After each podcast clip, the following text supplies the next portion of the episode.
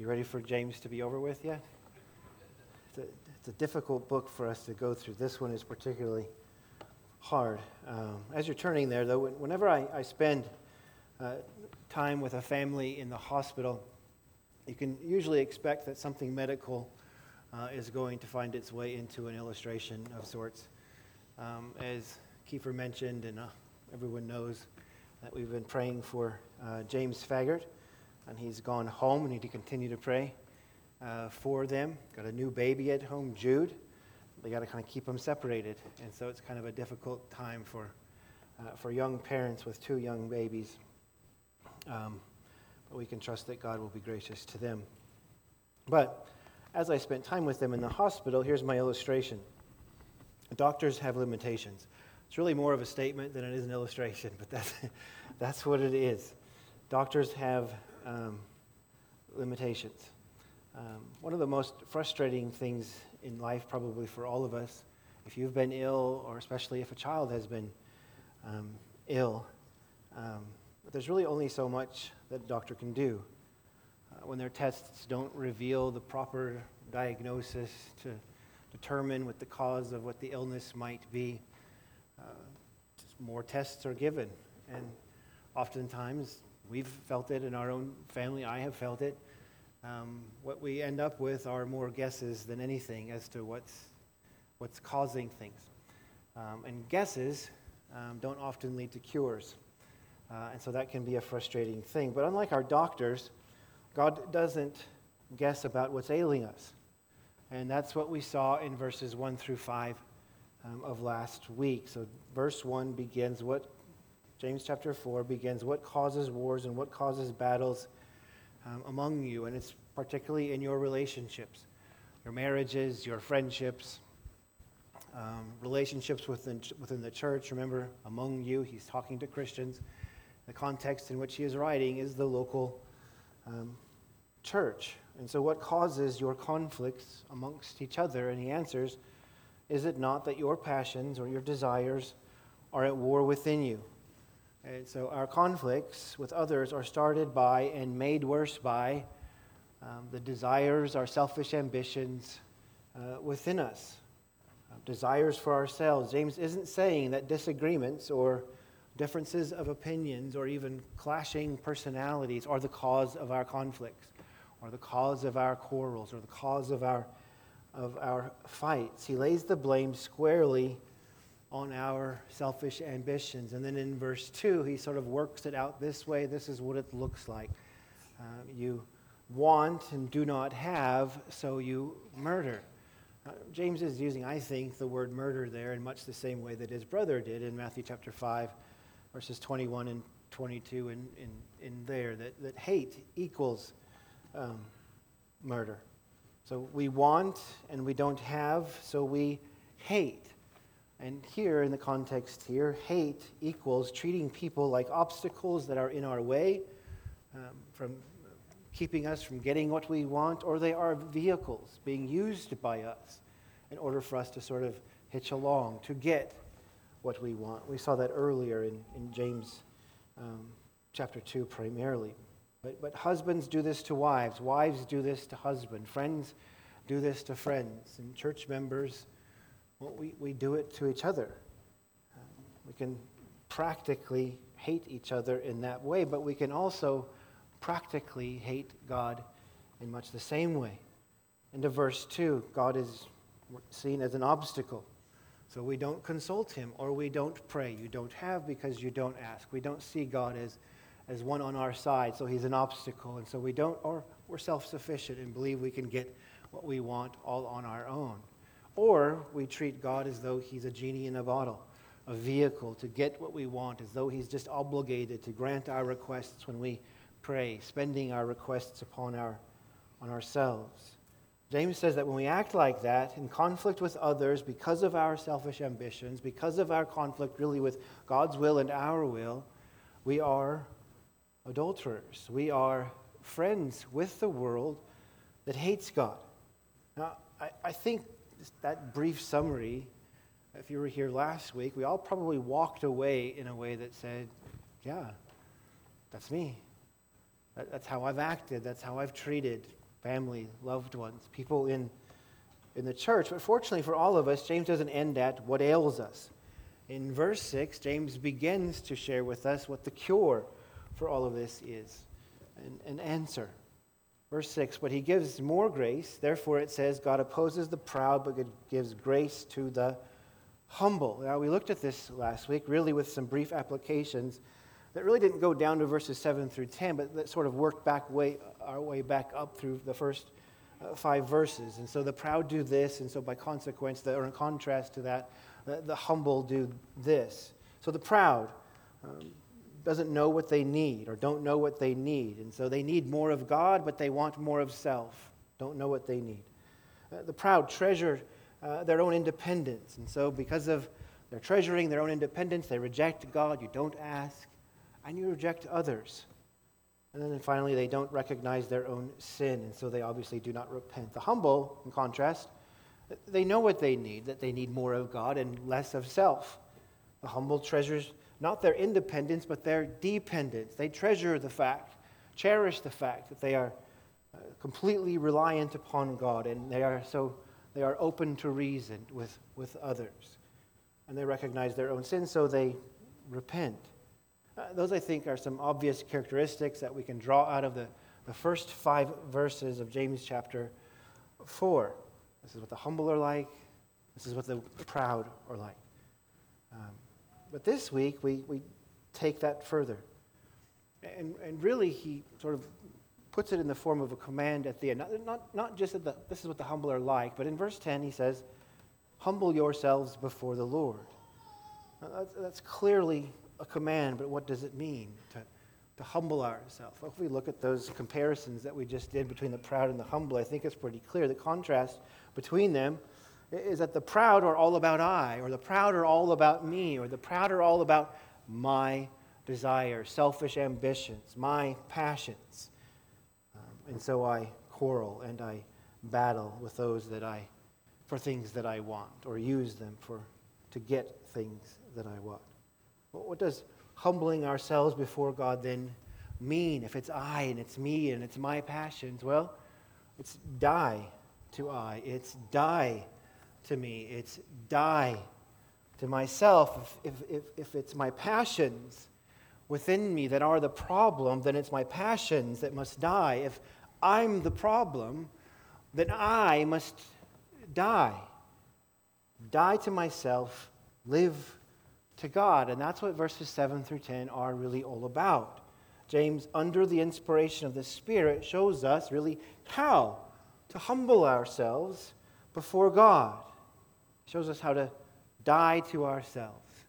And he begins with verse 7, beginning of verse 7 Submit yourselves, therefore, to God. So, who is it that are humble, that receive God's grace to mortify the sin, to walk in peace with others? And that's what the grace does the grace of God. Who receives this grace? Who are the humble? The ones who submit themselves to God. So, let me ask a question Do you like submitting?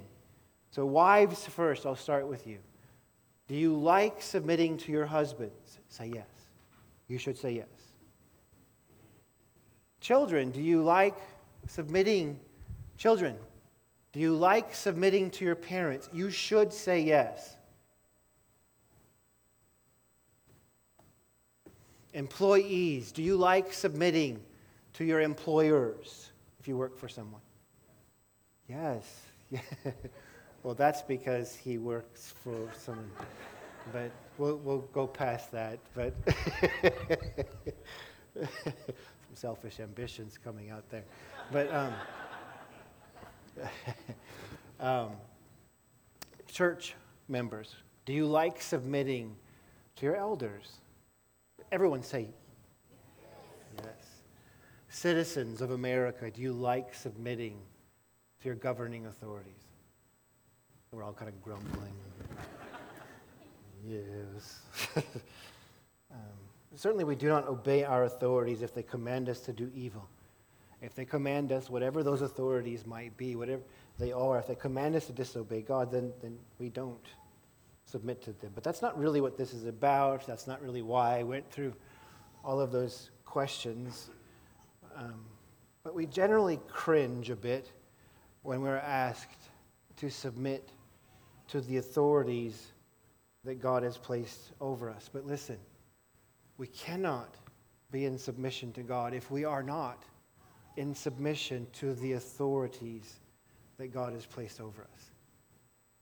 We cannot be in submission to God if we are not in submission to the governing authorities, whatever they may be, not just government, whatever those authorities might be, unless we're submitted to them. And our inner cringe at those questions about whether or not we like submitting is one proof of how our sinful passions drive us. Wives say, I'll submit to my husband if he pays attention to me or helps me with the kids. No, that's not it. Kids say, I'll submit to my parents when they let me stay up later. That's what I deserve. I'm getting older now. Church members, I'll submit to the elders when they make decisions that I agree with. No. Citizens, I'll submit to the government when they reduce my taxes. No. That's how quarrels start. That's how fights start. But submission itself is beautiful. Now, Chris Astudillo painted a, a, our submission to others in a beautiful light, I thought, a couple of weeks ago in Sunday school, in the lesson that he taught. If you weren't here for that, you can you know, go online and, and listen to that. But, but submission is beautiful. I'll, I'll prove that in a second. But um, think of our conversion. We, we, submitted ourselves to God at our conversion. Now, I need to be clear on one matter as I, as I say that. Submitting to God is a fruit of our conversion, it's not the way that we are converted. If we must submit to God in order to be converted or to be born again, then that's a work. And so, Lordship salvation gets in some troubles. It's not very reformed it's, it's not a very good picture of God's work monergistically saving us and causing us to respond to Him. But submission is a fruit of conversion. Um, so listen to Jesus in Matthew chapter 11, verses 27 through 28. All things have been handed over to me by my Father. So he's declaring authority. And no one knows the Son except the Father, and no one knows the Father except the Son, and anyone to whom the Son chooses to reveal him. So again, Christ is declaring his rightful authority over all. He is an authority over all of those whom he chooses to reveal the Father to. And he's then obviously in authority over the, all of those he chooses not to reveal the, the Father to. But think of that, that revealing the Father to sort of as in the language of our regeneration. When we were born again, Jesus introduced us to the Father. It's wonderful. But listen to verse 28. So that's 27, declaring his authority. In verse 28, come to me, all who labor and are heavy laden, and I will give you rest. It's beautiful. This is how Christ speaks to us in the effectual call.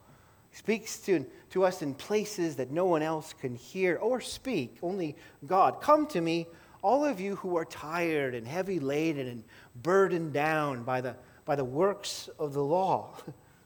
You can't keep it. But here's the good news I've kept it for you. Come to me and you'll find rest. It's at that moment they are awakened. We are awakened to our greatest need for the very first time and find for the very first time an equivalent hope.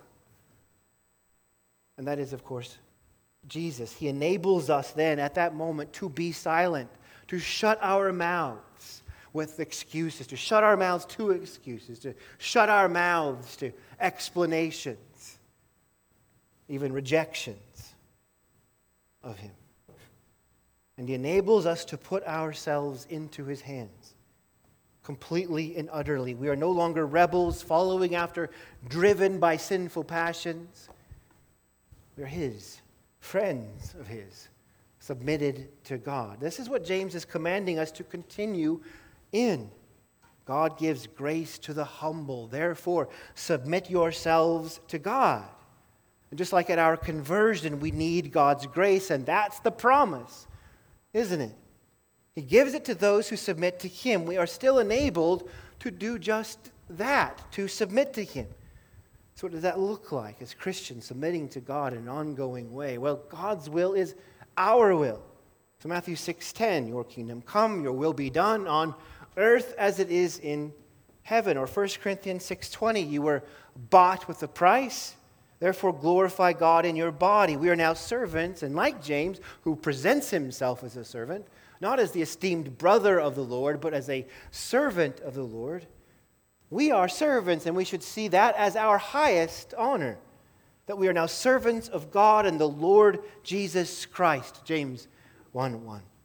That's our constant lesson. We do not have our own agendas. Our great task is to discover what our Lord wants and then do it. But this is not merely external, it's internal. Psalm 40, verse 8 I delight to do your will, O God. It's internal. I delight to do your will, O God. Here's an example of merely external versus internal. So Hebrews 10:25, do not neglect the gathering of the saints. Now, we submit externally by coming on Sunday mornings, Lord willing, every Sunday morning. I know a lot are sick. But is that all there is in coming? No, we submit externally only if we stay up late doing what we want, which causes us then to fall asleep during church. No, we, we do it externally only if we stand when the songs are being sung, but we maybe just mouth the words a little bit. Nothing comes from the heart. We do it externally only if we sit down as the word is being preached and maybe look in the direction of the preacher, but we don't really listen. That's an external submission only. And that's not what God requires. That's not what God commands here.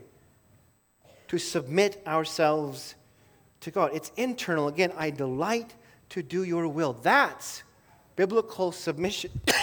and so, if a, taking it out of that context, if a man is a raging tyrant in the home who lords over his family, he's not in submission to God. If a wife is a nitpicker, she's not in submission to God. If a woman is a gossip in the church, if a man lies to protect his reputation, if a dad exasperates his children, on and on and on it goes. We may have the form of role of submission to God. But if any of that is true, then we are not submitting ourselves to God. Our joyful surrender to God will be made evident in our daily relationships. How we interact with one another will reveal whether or not we are in submission to God or not. But Jesus is our example. Jesus is always our example. He submitted himself to his earthly parents. Amazing, right? Luke 2:51. Jesus perfectly submitted himself to his Father's will. I have come down from heaven not to do my will, but to do the will of him who sent me. But you know what that means? We are enabled then to submit to God. Galatians 5 16, walk by the Spirit, and you will not gratify the desires of our flesh. And so we are enabled to follow after our Lord who perfectly submitted, who thought submission a beautiful thing. We are able to follow after him, delight to be in submission to God and to the authorities that he puts over us enabled by the Spirit, by the means of grace, by following after Christ. Secondly, the humble resist the devil. So that's the end of verse 7. Resist the devil and he will flee from you. This one's really pretty easy. None of us want to submit to the devil. and so we could, from that, turn over to Ephesians chapter 6 and read through the, the uh, spiritual warfare and the armor of God, which would be a right thing to do. We did that when we obviously went through the the book of Ephesians, but the context here makes it very simple for us. And in this context, resist the devil and he will flee from you is, is sandwiched by two other commands that I think give meaning to this.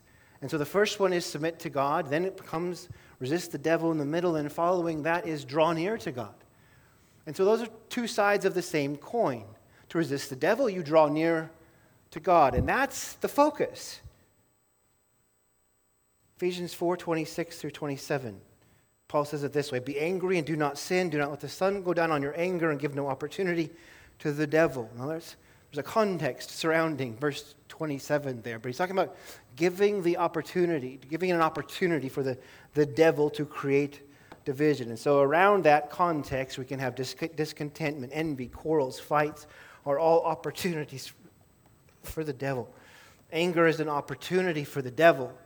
And so, James chapter 4, selfish ambition and jealousy, those are, those are all opportunities for the devil. And so, how does this, how are these opportunities for the devil? And so, you as a husband, you come home from a long day of work, and your wife doesn't have dinner ready because she's been watching the kids and she's been, you know, doing a hundred other things. But you're tempted to get angry, but you fight that by saying, Not today, Satan. Well, it wasn't Satan who didn't cook you dinner, it was your wife who didn't cook you dinner. Don't call your wife Satan. But more importantly, it doesn't even matter what your wife did or did not do. Really, the war is starting from inside of you. And that's the opportunity for the devil. And so, um, James tells us to, to focus not on the devil, but focus on God, as Paul does in Ephesians 4, and as Paul does in Ephesians chapter 6. So when the devil tries to get an opportunity through our selfish desires, we don't look for Satan under every rock. He is not omnipotent. He is not omnipresent. He is not omni, omniscient. Instead, we're to stand firm, focusing ourselves upon the belt of truth, the breastplate of righteousness, the gospel shoes of peace, the shield of faith, the helmet of salvation, the sword of the Spirit. And so that's how we draw near to God, and that's how we resist the devil by focusing ourselves upon the one who is omnipotent, who is omniscient, who is omnipresent. It's good to be aware of the devil, but to be looking always for the devil will draw you to him, giving opportunities. And so we draw near to God by focusing on God. And Jesus is our example. Matthew 4, 1 through 11, taken into the wilderness to be tempted by Satan. Satan tempts him. He answers, It's written, man shall not live by bread alone, but by every word that comes out of the mouth of God. So he focuses on God, the promise of God, the scriptures of his Father. And so, because he has defeated the devil for us, and he has, because of that, we, like him, are enabled then to resist the devil by drawing near to God, which is the next part. Draw near to God, and he will draw near to you. So, what does this mean? We, we, we far too often turn this around and make it and, and, and invert it. And we do it to our shame. And so we think to ourselves, I'm really struggling with my anger. My, ra- my relationships are, are in the pits. I, I'm too short tempered with my wife. I'm easily provoked by my, by my children. The elders don't take my advice, you know, whatever. Uh, I'm, I'm going to wait for God to, to draw near to me and change my heart. I'm, I'm going to wait for God to, to really take me up onto that spiritual mountain in my, in my quiet times. I'm going to wait for God to flip the switch in my heart, and then I'll get right in all of those relationships. We're waiting for God to do something, but listen, God has already done something. So, so what has God done already? in terms of all of the things that we've been talking about. Well, first, James 1:18. Of his own will he has brought us forth by the word of truth.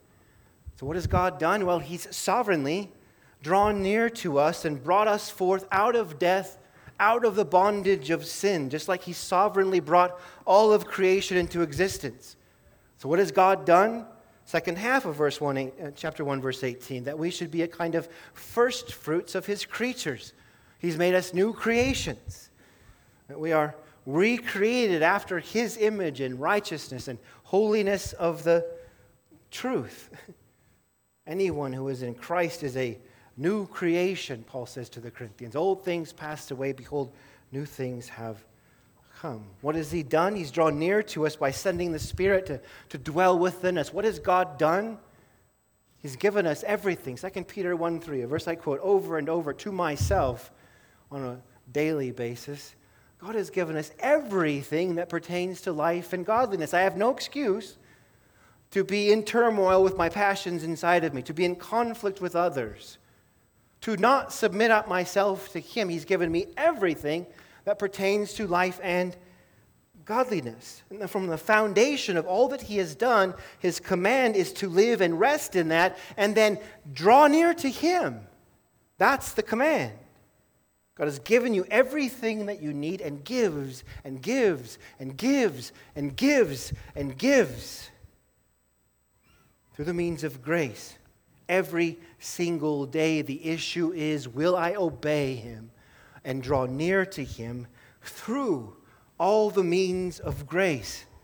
So, why doesn't God do something with my heart and the conflicts? Why don't you do something? That's the question that James is asking. Why don't you do something? Don't be feelings based, be command based. Don't wait to draw to God, near to God until you feel like it. Draw nearer to God because He's commanded it. And so, this here, even this, is a call to obedience. It's a call to the means of grace through which He then draws near to us or to our souls. It's a call to rid yourself of all of the things that stifle the means of grace. It's a call to rid yourself of everything that mutes the means of grace. Anything that perverts the means of grace, you are to rid yourself of. That's how you draw near to Him, through the means of grace. But here's what we say, and I've heard this. Listen to how absurd it is. My, my, scripture reading is dry. You know why? You have too many things from the world in your life that's stifling it. My prayer time is dry. You know why? You're friends with the world. You're either not praying, not praying enough, or you're using your prayers to spend it all on yourself. Make my wife different, make my husband different, make my kids different, make my friends different, make my job workers different, whatever. Spending it on ourselves. Instead, we should be praying, change me, change my heart. All of Scripture is inspired by God and profitable for teaching. Teach me for rebuking. Rebuke me for correcting. Make my crooked ways straight for training in righteousness. Oh, that you might train me. God's means of grace are not dry. That's absurd. Listen to those words that come out of our mouths. God's word is dry. It's not dry.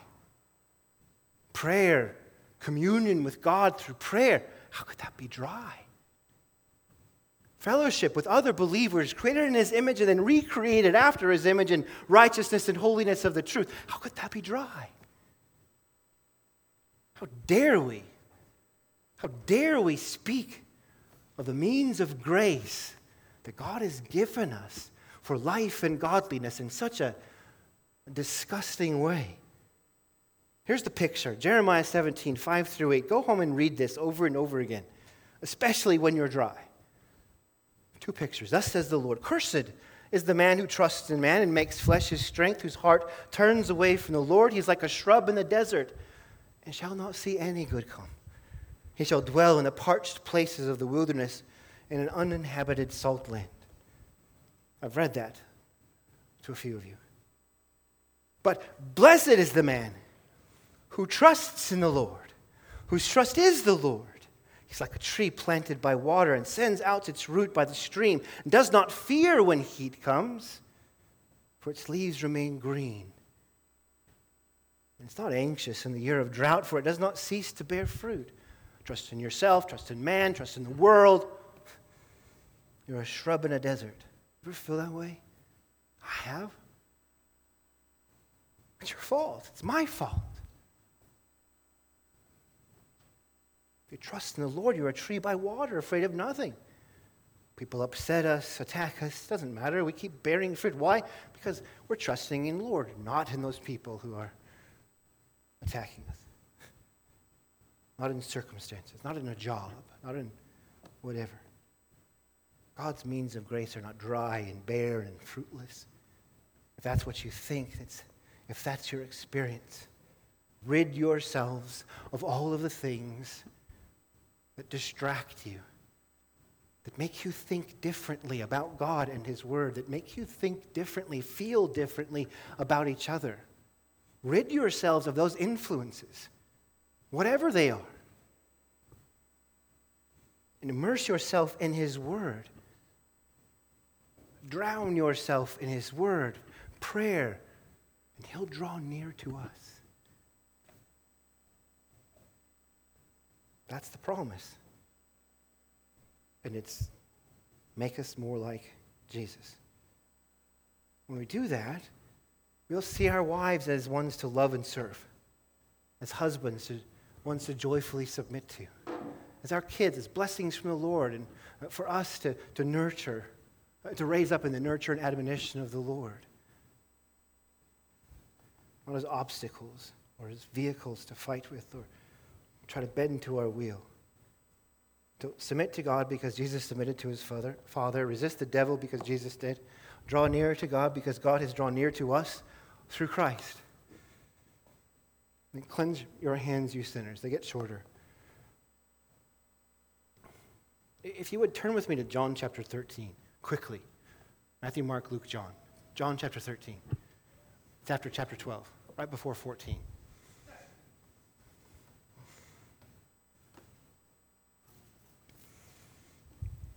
We went through John, what, like, was it eight years ago? How long ago was that that we went through Gospel of John? Seems like a long time. Remember John 13? I know Nick does. This was very impactful, the passage itself, right? Um, verses 4 through 10. I'm sorry I put you on the spot. I didn't mean to do that. but uh, 4 through 10. Jesus rose from supper laid aside his outer garments, and taking a towel, tied it around his waist, and he poured water in a basin and began to wash the disciples' feet and to wipe them with the towel that was wrapped around him. He came to Simon Peter, who said to him, Lord, do not wash my feet. Jesus answered, What I am doing you do not understand now, but afterwards you will understand. Peter said to him, You shall never wash my feet. Jesus answered him, If I do not wash you, you have no share with me. Simon Peter rethought this, said to him, Lord, not only my feet, but also my head uh, my, my hands and my head. Jesus said to him, The one who is bathed does not need to wash except for his feet, but is completely clean, and you are clean. So, again, this is in the context of cleanse your hands, you sinners. Uh, this is one of my favorite parts of, of, of, of, the, of, of our study of, of John's gospel. The best part is obviously Jesus just doing this. You know, Jews would never let another Jew wash their feet.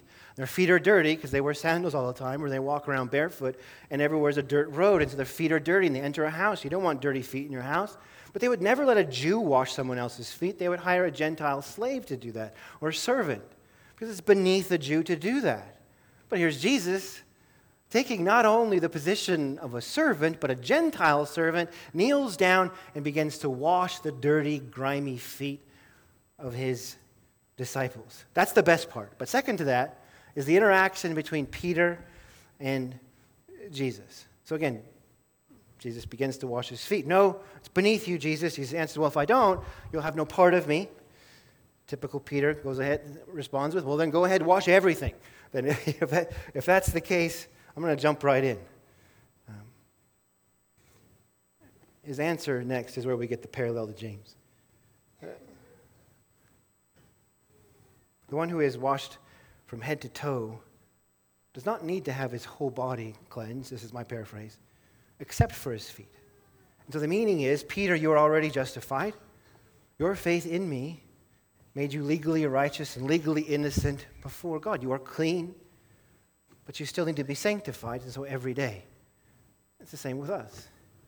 We, have been washed by the blood of Christ. By grace through faith, God sees us through Christ's righteousness. It's amazing. Through Christ's work, we have been made clean before God. But just as someone who goes from house to house, a Jew back then or anybody back then, and walks from house to house, there's dirt in the middle, and they have to walk on it. Well, the world we walk in is dirty. The world we live in is dirty. We're called to be salt and light in the world, to the world. And so sadly, we're going to get dirty. We're going to sin. And so we need our feet and our hands washed, even after we've been made clean. How do we do this? 1 John 1 9. If we confess our sins, he is faithful and just to forgive us our sins and to cleanse us from all unrighteousness. James' point is we're sinners, and so we need to cleanse our hands. We need to confess our sins. And this is crucial, especially to drawing near to God, because unconfessed sin deadens our communion with God. Unconfessed sin mumbles our prayers. Unconfessed sin veils our eyes as we read the Word of God. It chokes out our joy, our peace. It chokes out our comfort and our contentment. Unconfessed sin gives life to discouragement, discouragement and anguish, and to discontentment, which fuels our sinful desires for ourselves. To kill those desires, we then need to confess our sins. So you're struggling in your relationships. Are there difficulties in your marriages, in your friendships, church relationships? Pray Psalm 139, 23 to 24. Search me, O God. Know my heart. Try me. Know my thoughts, which is really next and see if there be any grievous way in me and lead me in the ever, everlasting way. Repent of everything that God shows you. So submit to God, resist the devil, draw near to God, cleanse your hands, which is confess your sins and sinful desires, and now purify your hearts, you double minded. So, so, like with cleansed hands, God, Christ has already purified us. But if cleanse your hands had to do with confessing and repenting of the sins we commit, what does the purifying part of our heart have to do with? We've already talked about this double mindedness back in chapter 1, verse 8. James', James' primary point here is that we need to have our inward thoughts and motives purified or, or singled. and since James must be thinking of our hearts here as he is, sinful passions, he's, he's talking about how our affections pull us in in different directions our affections for God and then our affections for the world, and we're constantly being tossed here and there and here, and it's pulling us apart. When we live like that, there's a constant drag upon our hearts. So maybe Sunday morning we get up and we're committed, we're devoted, we want to go and we worship God. Then Monday comes and something happens and we're pulled back into the world. Or one day starts and we're reading our scriptures faithfully and we're praying, and then go, go to work that very same day and something happens and we're pulled back into, into the world. And so it's up and down, it's up and down, and it's up and down, and it's up and down. And how can we ever think to get anywhere if that's what we're doing? If our hearts are double, how can we think that we're going to get anywhere? And so we're asking God to purify our hearts. Wisdom from above is first pure. It means singly focused upon God. It's not tainted, it's not mixed with other things. And so we pray. But we also act. I use Philippians 4:8 in almost every counseling session I do. And so you have all of your sinful desires on one side how you use people, how you hate people, how you do things. In the middle of the paper, you write Ephesians or Philippians 4:8. And then on the other side, you push all of those desires through that, through that verse and what comes out, finally, brothers, whatever is true, whatever is honorable, whatever is just, whatever is pure, whatever is lovely, whatever is commendable, if there's any excellence, if there's anything worthy of praise, think about these things. If there's something improper in your affections, write it down on the left side of your paper. Search the scriptures. What should your affections be?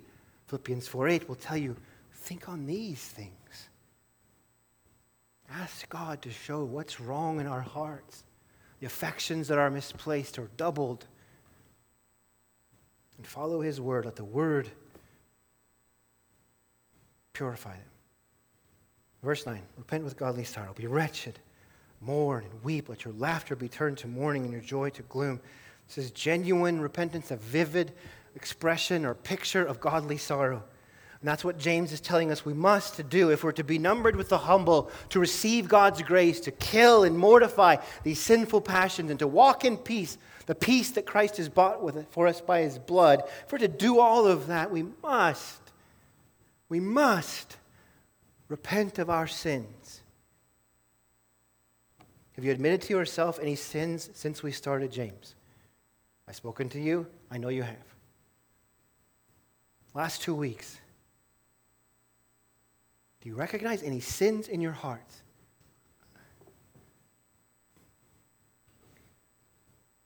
Did you feel this way? Be wretched means be miserable. This is a command. Be miserable.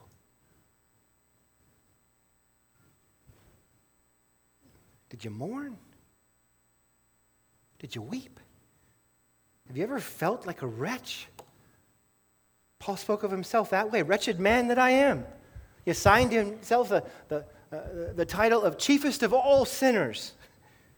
Publican next to the self righteous Pharisee who would not even look up to the heavens, bearing his head down, beating his chest. God, be merciful to me, a sinner. Have you ever felt that? Think outside of the scriptures. Think of the hymn writers. I pour contempt on all my pride. When you, when you sing those words, you feel that. Amazing grace saved a wretch like me. You feel that? Beneath the cross of Jesus, I see my own worthlessness. Or, I am all unrighteousness. Vile and full of sin I am. James is saying, author of Hebrews says, that as we approach the Word of God, it's a sword and it'll dive in and it'll cut and it'll hurt. James is saying, hurt. Hurt because of your sin. He's not saying that that's the only emotion we should ever experience. Of course not. The fruit of the Spirit is love, joy. Jesus said, Blessed are, joyful are the poor in spirit. Joyful are even those who mourn over sin. Joy will undoubtedly mark our life. Paul says to rejoice again and again rejoice and again rejoice and again rejoice. We have much to rejoice in. Christ has humbled himself as a servant and died the death we could not die for all of our sins and was raised that we, like him, might walk in the newness of life. We have much to rejoice in. But with so much to rejoice in done by Christ and Christ alone, when we sin and the scriptures show them to us, we should mourn. The one who is in conflict because of his sinful passions, if he is to humble himself before God, he must feel miserable he must weep. He must mourn. His laughter must be turned to, to mourning, his joy to gloom. But this is a, is a gift. This godly sorrow that hurts is a gift of God because godly sorrow leads to repentance. In 2 Corinthians 7 9 through 11, godly sorrow that leads to repentance leads to no regret. No regret whatsoever. Because if we confess our sins, He is faithful and just to forgive them. That is absolutely beautiful. Should drive us to weep and mourn over our sins. That leads to repentance. That that leads to no regret. Like we should be, Jesus was a man of sorrows. Isaiah 53 3, he was despised, rejected by men, a man of sorrows, and acquainted with grief. Verse 5 tells us that he carried our sins, but verse 4 says that he also carried our sorrows, that he also carried our griefs. Surely he has borne our griefs. Surely he has carried our sorrows. He carried both our sins and our godly sorrows, our weeping and our mourning. He was a man of sorrows, acquainted with grief. But because Jesus was a man of sorrows, for us who are his, we can then rightly express our sorrow freely to God. Sorrow over our wars and battles in our homes and in our churches. Sorrow over our hate that leads to those things.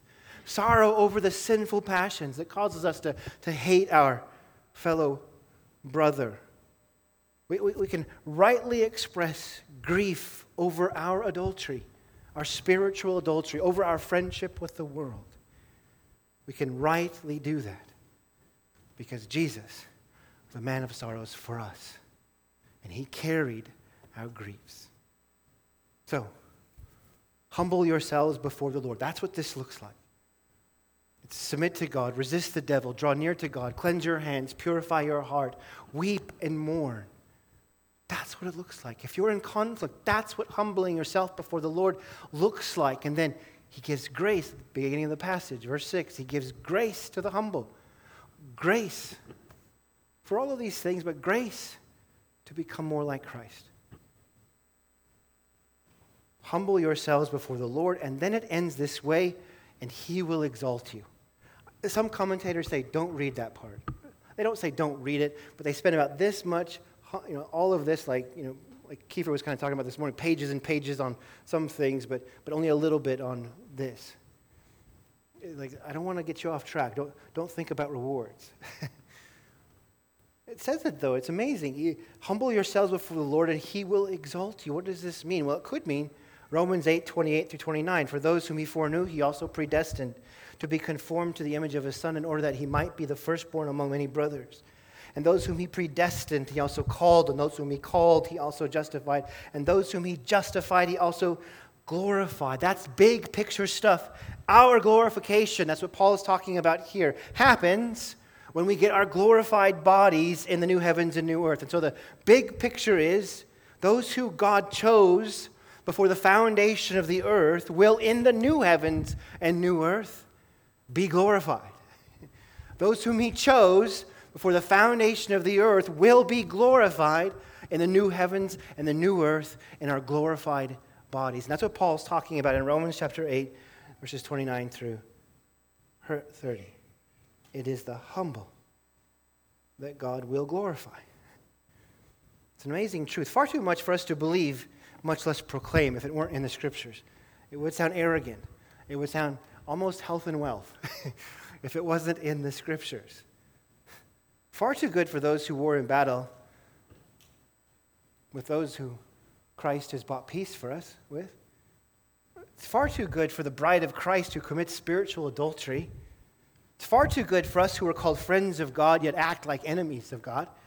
It's far too good. But there it is. Those whom he justified, he also glorified our adultery, spiritual adultery, our friendship with the world cannot change it if we are His. Cannot change that fact if we are His. The Spirit inspired Paul to say glorified in the past tense, not will be glorified in the future tense. Why? Because our glory for the future was purchased by Christ upon the cross and sealed for us with the gift of the Spirit. We will be glorified. He will exalt us. Crazy. it's mind blowing. But there's also a sense in that God does that now exalt us or lift us up. So, this is my encouragement to us who should weep and mourn. Listen. For the humble who are miserable, whose laughter has been turned to grieving, whose joy has been turned to gloom, listen. Kiefer read from Isaiah 40, verse 1 Comfort, comfort my people, says your God. Speak tenderly to Jerusalem. Cry to her that her warfare is ended, their iniquity is pardoned, that she has received from the Lord's hand double good for all her sins.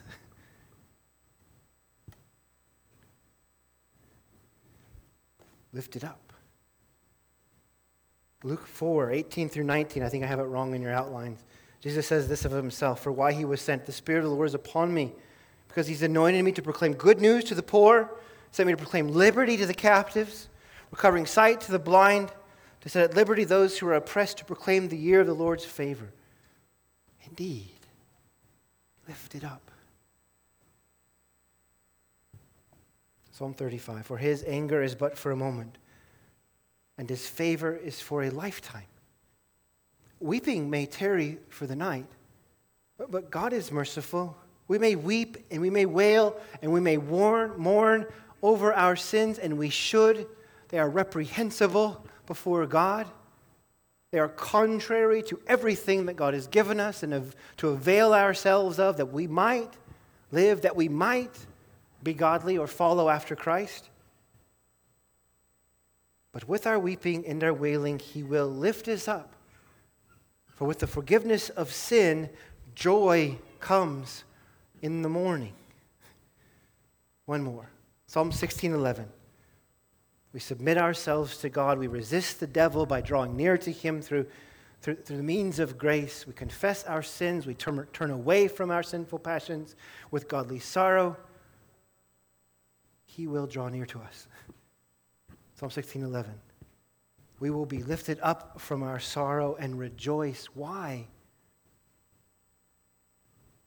Because in his presence is the fullness of joy. At his right hand are pleasures forevermore. And that's your motivation. That's your drive to put to death the sinful passions that lead you to conflict, that leads you to your kingdom versus God's. Pleasure can only be found at God's right hand. Fullness of joy can be only found in His presence. And His promise is that if we draw near to Him, He will draw near to us. If you're an unbeliever here this morning,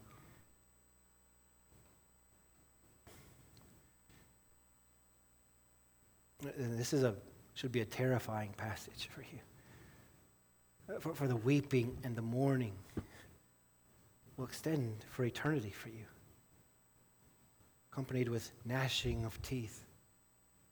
For the God that exalts, exalts, sorry, exalts those who are his, as he exalts his people in the new heavens and new earth, he squeezes those who are not his in hell for all eternity. It's his hand, it's his boot on your neck. And there will be no relief.